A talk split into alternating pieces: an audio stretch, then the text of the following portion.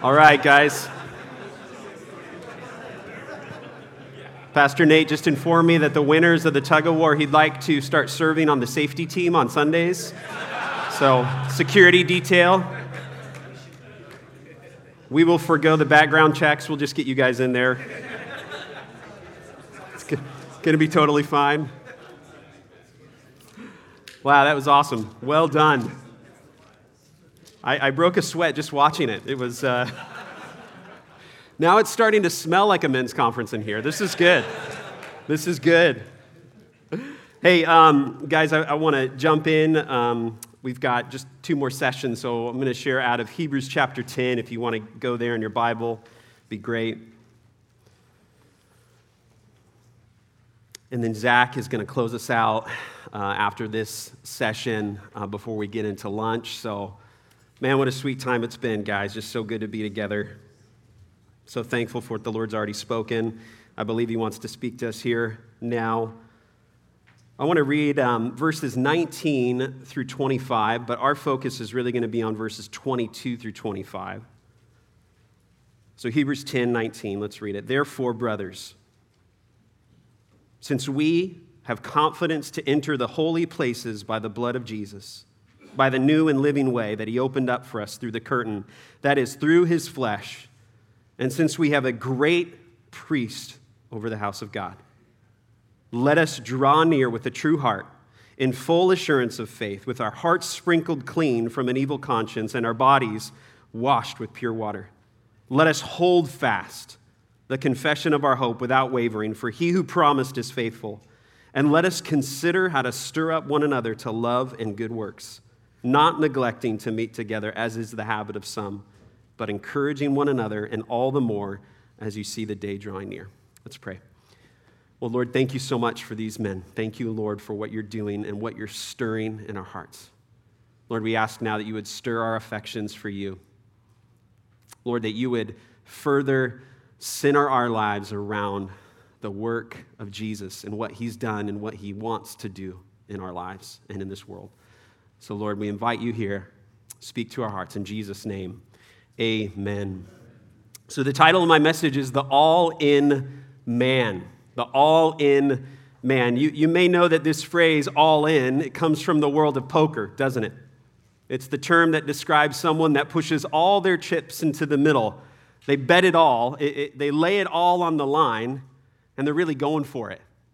But this term has come to kind of take on another life with our common vernacular. It just kind of refers to someone who's without reservation, without qualification, fully committed. They're not looking back, they are all in. And when I think of someone that's an example of a man who is all in, I think, of course, of that librarian, Graham Barker. Have you heard of him? Barker has the Guinness Book of World Record for, get this, collecting belly button lint. You got to hear about this man and how all in he's been on this endeavor. He has saved 22.1 grams of lint, approximately 0.7 ounces every day for 26 years. The 45 year old plucks the fluff while he waits for his shower to warm up. The color depends on what towel Graham uses.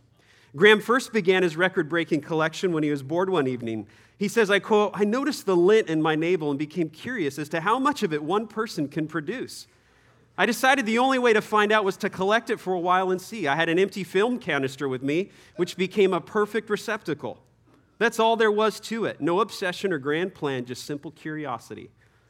No, Graham, you were all in, bro. You, you went for it. Graham said the amount of fluff he collects each day depends on what clothes he's been wearing, with thermal underwear being the most productive. So take note, men thermal underwear. He added, I found that having a shower tends to wash away lint, so the logical time to collect is just before getting in the shower each evening. The daily harvests are stored in a little clay pot specifically made for collecting navel lint. Did you know those exist? I didn't. And at the end of each year, the small amount is added to his main collection. Man, that guy is all in. That is an all in guy. Now, I don't know eh, eh, how many of us are going to be able to aspire to such great heights as Graham Barker, and I hope your hobbies look different than Graham's. But we probably all know a guy, or maybe you are that guy that is all in on something. We go around the room and we shared, you know, what is it that you're all in on? Maybe it's your hobbies. Maybe it's the sports team that you follow. Maybe it's your cars or you know your career or you know it could be all kinds of different things because as men we like to be all in on certain things now oftentimes the problem is we choose to be all in on things that maybe we shouldn't be all in on so for our time i want to talk about what the writer of hebrews is trying to encourage these jewish christians to be they're to be all in for jesus that he is presenting before them a beautiful just display of who Christ is and the work that he has accomplished for them. That Jesus is better than anything that's come before. And he's inviting them be all in on Jesus. Be all in on what he's done. Be all in on the work that he wants to accomplish in and through your life. Whether that's in the realm of our relationships, whether it's in our, our, our, purity, our sexuality, whether it's in our witness to the outside world, to be all in on what Jesus has for my life. Now, I know you guys are nailing this 100% of the time. So I'm just going to close in prayer. We'll just move. No, that's why we're here, though, to be reminded, to be stirred up, as the scripture says. His call for us as men is to not settle for a secular vision of manhood, but to embrace a life that is dedicated and running after the things He has for us. Maybe you've heard it said that there are too many Christians walking around with just enough of Jesus to not be satisfied with the world, but not, or and just enough of the world to not be satisfied with Jesus. Let it not be said of us, men. Let us be all in on Jesus. So, here in our passage, we have three exhortations. They each start with the words, let us. There's a communal language to this, which I love. It's not something that is just for you in your individual life. This writer is speaking to us collectively as brothers, as the body of Christ, to run after with all of our heart, not holding anything back, to push our chips into the middle of the table and say, Jesus, I'm all in on you. But what I want to see too is that there were really, as I read, as I see in the, these Jewish believers, there were three big kind of sicknesses that were coming in, that were trying to creep in, that were trying to hold them back from being all in. These viruses or these poisons, I think, are things that us as men face and experience as well that, that try to hold us back from being all in for Jesus. So, what I want to do is, I want to recognize what are the three things that this early church was facing, or this early group of believers and, and what are the things we're facing? And what are the antidotes to those things? What's the shot in the arm that we can get? What is the remedy for these sicknesses? So, we're going to look at each one of these and hopefully be encouraged in our walk today. The first sickness that I see was catching the Jewish Christians. The first tactic the enemy was using to try to hold them back from being all in was distraction. Distraction. You see, ultimately, what was happening is they were distracted away from the person of Jesus. This letter was written to Jewish Christians who had left Judaism. They were putting their faith and trust in Jesus as Messiah, the, the great high priest who accomplished for them what they couldn't accomplish through the sacrifices, through the rituals, through their religious practices. They discovered the beauty of the gospel and they found freedom in Christ. They were coming to realize that Jesus did the heavy lifting in order that they might live has surrendered lives to Him. But something was happening. As they were experiencing peace and freedom in Christ, persecution started to seep in. They started to be attacked by the world. They were going through pretty heavy trials and, and looking at what their stand for Jesus was causing. It was a backlash from the culture. Because although Judaism wasn't the main religion of Rome, Judaism was legal in Rome. It was legal in the Roman ruled world, yet Christianity was illegal. And so there was this sense that as they were looking to Jesus, they were almost looking back and going, Do we just go back to where we were? It was easier. We didn't have the persecution. We could live our lives and we could do the things that we want to do without having to work through all of these things. And so they were looking back, they were distracted, they were taking their eyes off of Jesus and they were neglecting to run after them, after him. And brothers, I, I wonder for us if distraction has slipped into our lives and caused us to slow down in our Christian life.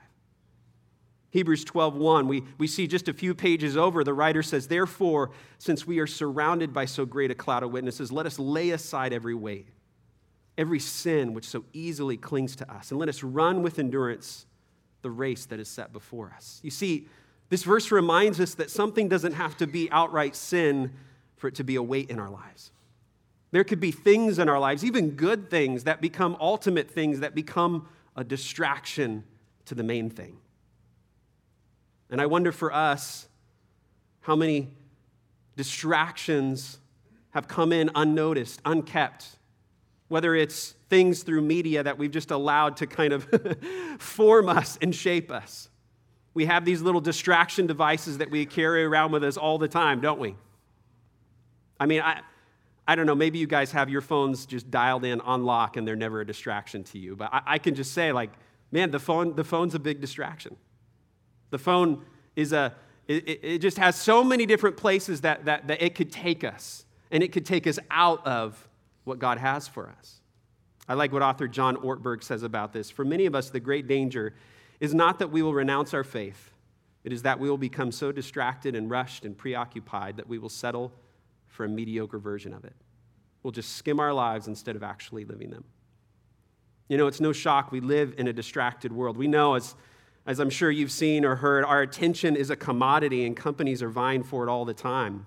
Man is inventing and really good at inventing new and exciting things that can fill our time but deplete our purpose. And men, it's so important that we do what we need to do to not let it be said that we wasted our lives, to not let it said that we lived a life of continual distraction. Because I think the default in our culture today is to be distracted. I think it takes a heart and intentionality to say, that's not going to be me. I'm not going to be the friend that, that, that isolates, that, that goes into my own corner, that gets distracted. I'm not going to be the dad that, that is on his phone all the time when my kids are wanting to engage with me or my wife is wanting to talk to me. I'm not going to be the person that, instead of turning to the spiritual disciplines, looks at the news for the day and lets that set the tone for my day. We got to be men that look forward, that don't look back, that don't get distracted. Maybe you've heard the story of Roger Bannister. He was the first man in the world to run a mile under four minutes in May 1954. The next month, Australian John Landy broke that record by 1.4 seconds. So in August of 1954, the two fastest mile runners in the world met for a historic race at the British Empire Games in Vancouver, Canada. The race was dubbed the Miracle Mile. As Bannister and Landy turned for the last lap, Landy was ahead. He looked certain to win. But as he neared the finishing line, he lost focus.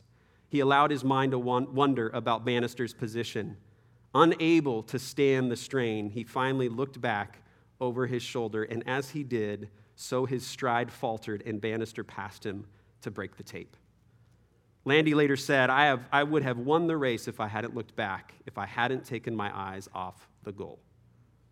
From photographs, Vancouver sculptor John, or excuse me, Jack Harman crafted a bronze sculpture of the two men captured at the critical moment. You can look it up on, on Google. It stood at the entrance of the Empire Stadium until the stadium was demolished and now stands at the entrance of the Pacific National Exhibition. Landy says of his sculpture, while Lot's wife was turned into a pillar of salt for looking back, I'm probably the only one ever turned into bronze for looking back. At least he had a sense of humor.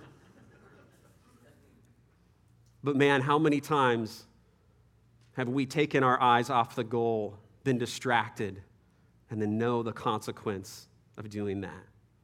Man, for us, men, the stakes are high, aren't they? We look around, we see people that are going before us, man, that, that are getting distracted and where that leads. And just one step away Maybe it doesn't look like a big deal, but man, one step away and, and another step away, over time, you end up in a totally different place. Let it not be said of us. So, what's the antidote? What does the author here of Hebrews lay out for those Jewish believers and for us who, who may be prone to distraction? Look at it with me in verse 22. He says it's beautiful. Let us, let us draw near. Let us draw near. Guys, this is an invitation to know the God of the universe in a deep and personal way to center our lives around Jesus, what he's done for us. Drawing near speaks to our never ending pursuit of intimacy with our Savior. Again, Hebrews 12, but verse 2 says, looking to Jesus, the founder and perfecter of our faith, who for the joy that was set before him endured the cross, despising the shame, and is seated at the right hand of the throne of God. Brothers, it's all about Jesus. In a very real sense, our calling is to be distracted by Jesus, to be caught up by Him, to let Him be the thing that, that marks our day, that sets the tone in our lives. I love Brother Lawrence's um, great work practicing the presence of God. Brother Lawrence was just this real radical 17th century monk, and he wrote about God's presence in his life as something that, that, as he would say, I'm never not with the Lord. He's everywhere and always with me. It's me that forgets and neglects his place and presence in my life. And in that very small book, Lawrence just talks about how building an awareness and a sensitivity to God's closeness and availability and presence to him really has the capacity, has the, the opportunity, if you will, to just govern all of our lives, all of our days even doing the dishes, which is a place that actually uh, Lawrence talks about in his book. The antidote to distraction is drawing near.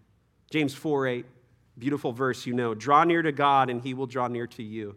Funny story about this verse. I was um, communicating, and my Jeff knows this one. I was communicating with a girl when I was like 12 or 13. Communicating, that sounds so archaic, but um, we were pen pals. It was before the days of cell phones, right?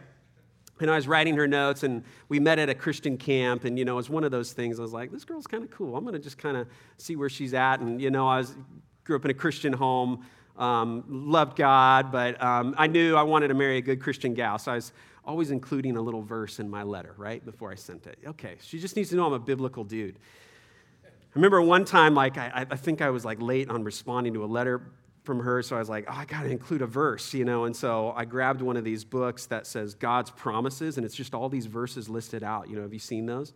So I grabbed this verse, James 4 8. But I didn't write out the verse. I just gave the, I gave the scripture reference. James 4 8. Sent that out. Man, she's to think I'm so spiritual. Well, she writes back, and I think she goes through the letter. I remember a P.S. at the end. She's like, hey, by the way, what was that James 4 8 all about? Do you want to tell me something? Did, did, God show you something about my life? So I look at the verse, right? James 4 8 in its, in its full context. You guys maybe know this one, right? So the first part, man, so encouraging, so great. It says, Draw near to God and he will draw near to you. Here's the second part I forgot about Cleanse your hands, you sinners. Purify your hearts, you double minded. so, just don't, don't try to front, all right? Especially if you're dating a, a Christian gal, I mean, just be honest with you because eventually it's going to come out. Okay. draw near to God and he will draw near to you. No, I just, I love the picture of what, what, what God does when, when we draw near to him. It's, it's, it's like the story of the prodigal son. Do you remember that? The son that took his father's wealth and he went and spent it on, you know, licentious living. He just, anything you could want to do, he went and he did. And he came to the inn and realized, what, what, what is this? This is empty. And he started coming back, and he, he just thought, man, I, I just want to be a servant. I want to be a slave in my father's house. At least I hope he takes me back that way. But remember, the scripture says, beautiful, while he was still a far way off, the father sees his son coming, and he runs after him. You see, how many times did that son rehearse the, his, speech to his dad? And, and I think the, the, the father running towards him, I think in a way it was the father just wanting to close the gap between how much that son was under condemnation and guilt and shame. He wanted to get to him as quickly as he could to just remind him of his grace and his mercy. And I think the Lord does that for us. When we draw near to him, when we, we take that step, it's amazing how the Lord draws near to us. All throughout Scripture, we see this that that God is a God who wants to be with his people, whether it's in the, the, the, first chapters in the Bible in Eden, or it's in the tabernacle with the children of Israel, or even in the temple in Jerusalem. We have a God who established covenants with his people to be with them and to be known by them.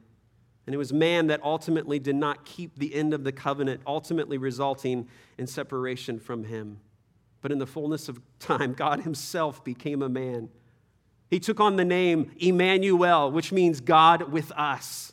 He left His place to come to our place, to take our place, so that we could be with Him in His place. And the story of Scripture culminates in the day when a voice will declare from the throne over a renewed heaven and earth now the dwelling of God is with men, and He will live with them. That's the end of the story. We, we've read the back of the book, we know how it ends. And what we're invited to be a part of, men, until then, is to experience the kingdom of God here on this earth through communion with Christ. So, how do we approach Him? How are we to draw near? Well, notice these four things. With a true heart, it says in verse 22. I think this speaks to the sincerity and humility that we are to have before the Lord. You know, it was said of the Old Testament people that they did draw near to him with their mouth and they honored him with their lips, but their heart was often far from him. This speaks to the need for us to come with an honest heart in confession and humility. You see, the enemy is going to try to keep you from drawing near because he's going to try to uh, cause us to think, man, you, you, you, the sin in your heart, the sin in your life is going to keep God from you. And in a sense, there is a, a, a break in communion. But that sin should never cause us to not draw near to him in confession and repentance. In fact, it should bring us before him because it's the kindness of God that leads us to repentance. And as the writer of Hebrews is showing us, he has done the work for us to be able to enter into that holy place to be able to meet with Him. Brothers, He knows our hearts. Come into His presence with a true heart, ready to confess your sins and receive His forgiveness. Secondly, we're to come in full assurance of faith. Even though we're to approach Him with humility and can do so boldly, we, we have a confidence in His promises and a firm conviction that because of His grace, we'll be welcomed in. It's not our confidence in ourselves, but in His goodness with our hearts sprinkled clean from an evil conscience. This can be true because we are in Christ. When we trust Christ, his blood is applied to our account. Figuratively speaking, we sprinkle our hearts with it just as the Israelites sprinkled their doors with the blood of the Passover lamb. I think it speaks to our need for ongoing repentance. As Martin Luther said, repentance for the believer is a way of life. It's just something that we do all the time as we come before him. Finally, our bodies washed with pure water. I think this is a beautiful picture of the work of sanctification that God accomplishes in our lives. All of these, the coming before Him with a true heart and full assurance of faith, our hearts sprinkled, our bodies washed. Notice that this involves every part of us. Then we need to, we need to adopt a holistic discipleship that doesn't just have to do with our minds, but our hearts and our bodies as well adopting practices that, in a sense, recalibrate our hearts, transform our minds, and train our bodies. So, friends, if the sickness or poison is distraction, the remedy, the antidote is to draw near. Okay, what was the second thing that these early believers were facing? And what is something that we too often face from the enemy? I believe it was deception. Deception, that lie that following Christ and being all in for Jesus is not worth it. It's too hard. You, don't, don't even try. Don't, don't give it your all. Yeah, those crazy Christians, those kind of freaky Christians, they're there to do that. The people that, that work at a church, you know, they can do that. But for me, I, I'm just going to kind of, I'm going to kind of go at it slow.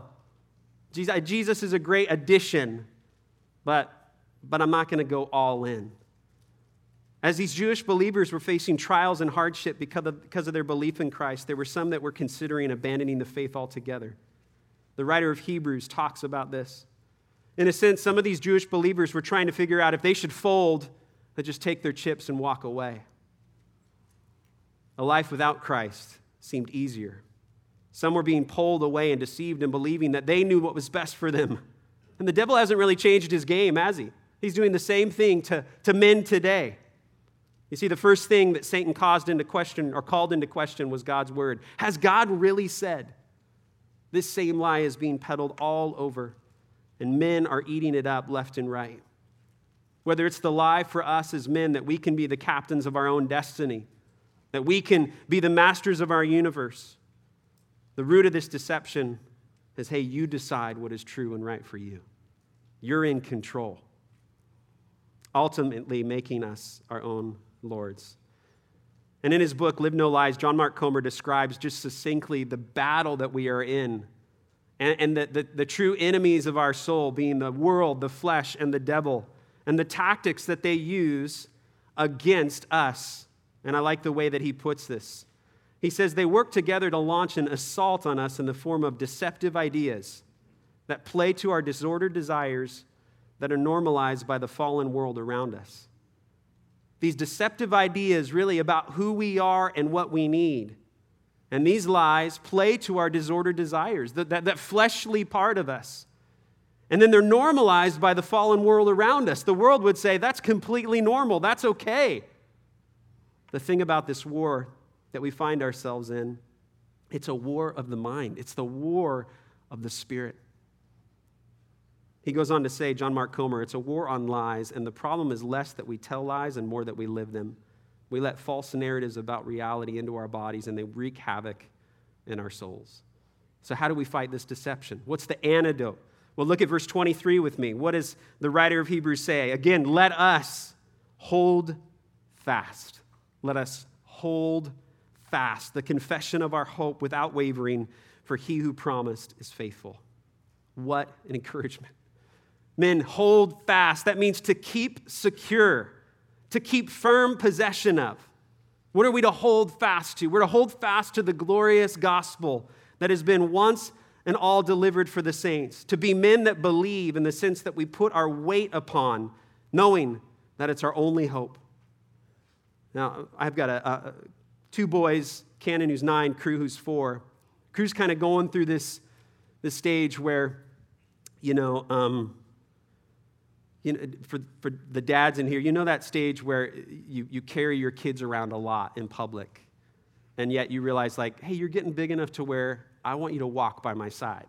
He's kind of in that zone right now. So a lot of times, I mean, I think he would want me to carry him until he was like 15, but he's just got a tender heart.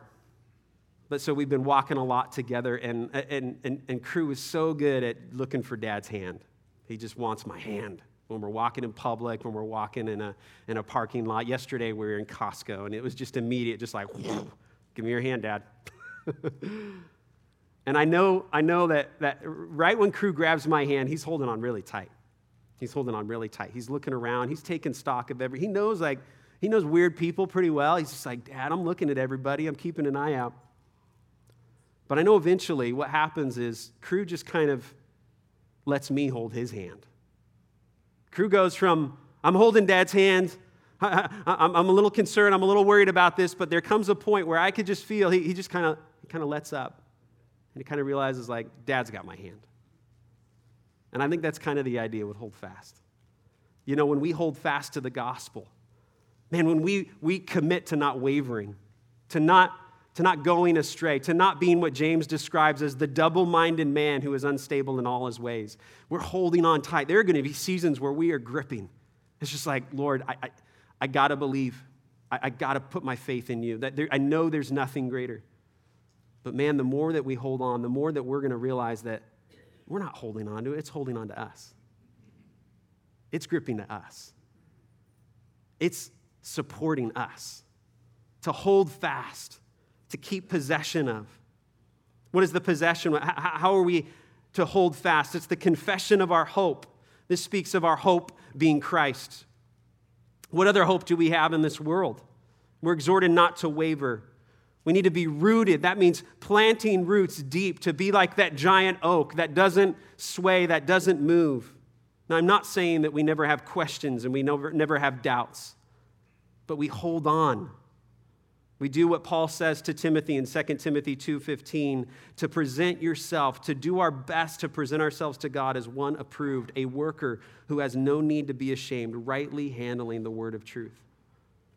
So men, we become men of the word. we become men that hold fast to the gospel, that know why we're saved. We know what we're saved from and what we're saved to.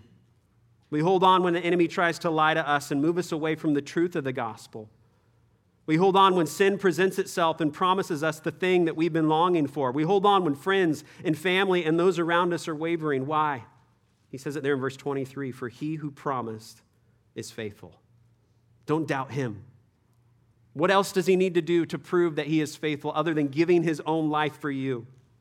This is a reminder that we aren't living merely for this earth, we're living for eternity. Hold fast. Okay, last one. I think the third thing the enemy was using against these early believers and us, something that I think we're all too familiar with, is discouragement. Discouragement. You see, these believers, as I said, were facing pretty serious trials and persecution. Discouragement started to set in. And one of the main issues that came out of this is isolation, loneliness, and a moving away and avoidance of the fellowship of the believers. At the very time they needed it most, they neglected fellowship. You may have heard this story, I've shared it before. But it was advertised that the devil was putting up for sale all of his tools. On that day, the tools were laid out. They had prices marked on them for public inspection, and there were a lot of treacherous instrument, instruments hatred, envy, jealousy, deceit, pride, lying, lust, and so on. But laid apart from the rest of the devil's tools was a tool, but it was worn more than any of the tools, and it was priced very high. What's the name of this tool? asked one of the customers. That, the devil replied, is discouragement. But why have you priced it so high? Because discouragement is more useful to me than all the others. I can pry open and get into a man's heart with that when I cannot get near him with any other tools. It's badly worn because I use it on almost everyone, since so few people know it belongs to me. Last night, Zach prayed and asked for those men that were feeling, feeling weary to stand, to receive the refreshment of the Lord. And friends, I know that there are different seasons in our life, and you may be in a season right, right now where discouragement is weighing heavy upon you. For some, it's the struggle with that same sin. Just when you think you've found victory, it rears its ugly head. And the discouragement over is just, is this going to be my story? Is this going to be the way that it is? Maybe it's discouragement from where you are in life, thinking, gosh, I thought my life would look different than it is right now. I thought I'd be in a different place. Maybe it's just discouragement from how slow the sanctification process is going in your life. Lord, I thought I'd be further down that path than I am right now. Although there are many reasons we get discouraged, our enemy loves to capitalize on it and drive us further into isolation, loneliness, and despair. What's the antidote to this toxin? What's the antidote to this poison? that the author lays out. Look with me, verses 24 and 25. Let us consider how to stir up one another to love and good works, not neglecting to meet together, as is the habit of some, but encouraging one another. And all the more you see the day drawing near. This is what our weekend's about, isn't it? To be reminded that we're not alone. Because discouragement will tell you you're alone. No one will know. No one will understand. No one misses you when you're gone. Why try? Why keep going? Why persevere? Is it really worth it? But, friends, the antidote to this idea is to embrace community, to move forward, to go in when everything inside causes us to feel like we're just going to stay home. We're going to uh, uh, just kind of be on our own. We're going to let Netflix soothe us to sleep once more. You see, God has provided for us an antidote to discouragement in each other. In fact, this word encouragement, it really means to call alongside, right? That Greek word. It's as if we're walking on the road and we see a brother, we see someone who has gone off the path, and we call them alongside as we are pursuing Jesus. Come back. Come on. Yeah, it's hard, but it's going to be okay because we're in it together. As Ecclesiastes 4 9 and 10 says, two are better than one because they have a good return for their labor. If either of them falls down, one can help the other up. Brothers, we don't run solo. You aren't fighting as one. You have a team. You have companions. You are, you are part of a brotherhood, a bond that goes thicker than family lines, even the scriptures say. As we've seen these, these challenges, these exhortations, these let us statements. It, it, it speaks to it's not now you, it's let us. This is meant to be a group effort. There's some 70 one another's in the New Testament. In fact, this is one of them. This is the only time in this Hebrews book that the author uses the words one another. And for some of us, we read this and we hear this, and you know, you've got all the reasons why you're not a people person. I've taken all the tests, Pastor Matt. I'm an introvert, like that's off the page, like off the scale. It falls off the cliff. I hear you. My encouragement to you don't let that hold you back. Us men, we're great at making excuses. If, I, if I might be so, bold, be so bold, because we're commanded to stir each other up. The word that says stir, it literally means to incite a riot. Some of you just kind of need to like be stirred up. you need a riot to be incited in your life, to, re- to remind you that, hey, God has good things for you. And part of the process of you walking in the good things that He has is to invite others into your life to stir you up. To act like the spurs that the cowboys would have that, that kick against the, the horses. I, am not a cowboy, I've never really ran. I don't even know if I said the right thing, but you know what I mean. Those clanky things that you walk around with. We got to act like that. As a brother is, is, is falling asleep, and maybe literally right now, but uh, as a brother is is going down that road, going off the path, that we would act like the Spurs to get him back on. Come on, it's going to be okay.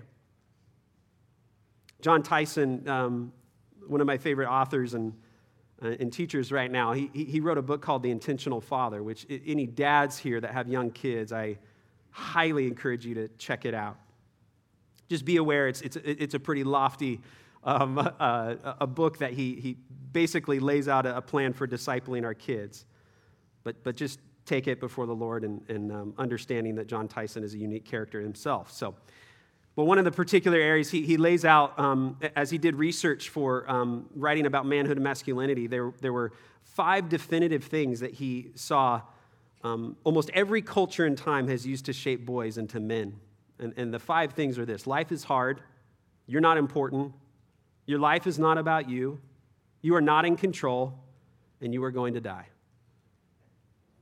All right. All throughout life, like those are the things that, that men, that young boys have had to learn and grow in, right? As they have transitioned into being men. I like how, how Tyson puts it, though. He puts a little spin on it. And I, I feel like these five things, these shifts that he lays out, these are visions that God has for us that we should adopt in our own lives, and as brothers, that we can incite and inspire each other. Here, here's the verse one a shift from ease to difficulty. As boys, we like things easy, but as men, we embrace difficulty. Two, boys care about themselves, but men care about others. That I'd be willing to take a back seat in order to serve someone else. Number three, you're part of the story, but you're not the whole story. Ooh. We need to be reminded of that, don't we? Especially if you're a young dad and you come home and, man, you've just worked a long day. The last thing that you want to do is get down on the floor, change a poopy diaper, whatever it may be. I mean, you may have a poopy diaper after, you know, whatever you've done, but you get home, you want to crash. Maybe your dad, he, he, he had an example in your home of coming home, turning on the TV, and, and grabbing the newspaper. His mom did all the work. But it's not about us. We're part of the story. We get to serve, we get to spend our lives. Number four, from control to surrender. Number five, a shift from temporal to eternal. These are the things we need to remind ourselves of, brothers. Can I just share real, real quickly a practical thing that for me has been so helpful? Pastor Nate talked about our life group ministry, and we're going to have a table out there in the hallway if you're interested in learning more about life groups. In fact, I think we have some root beer to give away. If you've never signed up for a life group and you make a verbal commitment to sign up, this is like Costco renewing your membership, you get a flat of water. We're going to give you a four pack of root beer. Um, so talk to Daniel about that. But another thing that we do here, uh, we call growth groups. These are, are groups that are with men with men, a group of three to five men that meet weekly around um, three rhythms scripture, sharing, and prayer. And I've been meeting with the same um, two guys for about two years now. And guys, it, has been so life giving to me to weekly, 6 a.m. on Zoom, Friday mornings. It, I hate Zoom, but I, I love it because it allows me to connect with these guys in a way that is practical for us. We get together, we have synced our Bible reading, so we talk about the same passages that we read during the week. pull out encouragements, applications. And then we share about our lives. In our sharing time, we ask three questions What good fruit did you see in your life this week? What bad fruit? And what's been hard? And through those three questions, we're able to really kind of talk about man, these are the things that are happening in our lives. We can hold each other accountable. We can recognize these areas of our life where, oh man, we are, we are, we are looking for ease rather than embracing the challenge and the difficulty. We're looking for control rather than surrendering to Christ. And then we close in prayer and we pray for one another. And man, how life giving it has been to have brothers challenge me, to have brothers keeping me accountable in the Word. I encourage you to check it out. We have a, um, in our recommended links in the back of your notebook um, a link to, uh, uh, to, to the page where you can learn more about it. It's really nothing that we organize. We just kind of give you the tool and say, go for it. Find some friends, find some brothers, maybe even from this conference. But, guys, God's plan for the world, His plan for you, is community. His plan for us is to be a counterculture to what the world is offering. The world looks at friendships, it looks at relationships as what's in it for me? It doesn't look and say, what can I give? How can I be a brother that spurs someone on to love and good works? See, the good news of the gospel lived out in community by people who are all in on Jesus becomes such a powerful force for this next generation to see. When the people of God live and love like Jesus, there is something so powerful, and the world can't compete with it. It becomes a light to those that are outside the church to see there's something unique about this group of people. They're not all the same, but they believe in Jesus and they have a hope that's real. I'll close with this story. Again, that author Jon Tyson, he tells the story of Dietrich Bonhoeffer, who many of you know about his life. He was a German pastor and theologian, and he lived during the reign of Hitler and the Nazi regime.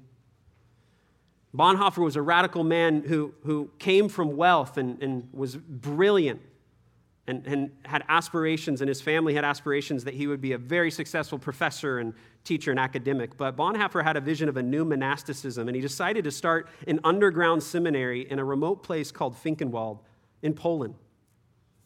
It was a place for young 20 something men who he wanted to train to learn theology in the way of Jesus.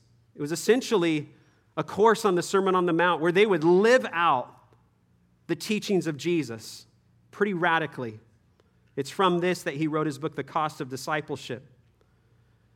There, he had his students live in community and take part in daily rhythms of life and prayer, which is also spelled out in his book, Life Together. So the story goes that as he was leading this underground seminary, a family friend came to visit to kind of speak sense into him. What, what, what is he doing? I mean, he, he's, he's going away from a life that, that easily could have been successful to do this, this pet project. What in the world is he doing? So this man comes to Bonhoeffer, basically says, What are you thinking? You're going out here, giving your life, come back, get married, have a reasonable life and career. And Bonhoeffer quietly says, Come with me. Story goes, they get in a boat, they row across the lake that Finkenwald was by. And there was a hill on the other side. They hike up to the top of the hill. And on the other side of the hill was a Nazi military base, planes and tanks coming in and out. And there was a Nazi youth camp there. Hitler youth were marching. The story goes that Bonhoeffer pointed across the lake to Finkenwald and he said, This must be stronger than that. This must be stronger than that. And, brothers, in our day, our discipleship to Jesus, our commitment to Christ, it must be stronger than that. Whatever that represents for you, whatever that thing is that's keeping you from going all in to return to that poker analogy, why is it that someone would put all their chips in to the middle of the table? It's because they believe in their hand. They believe that what they have is a winner. And that causes them to say, I'm laying it all on the line. Do you believe that what you have in your hand, in, in the person and the work of Jesus, is so good that you'd be willing to put the chips in the middle? I pray we will.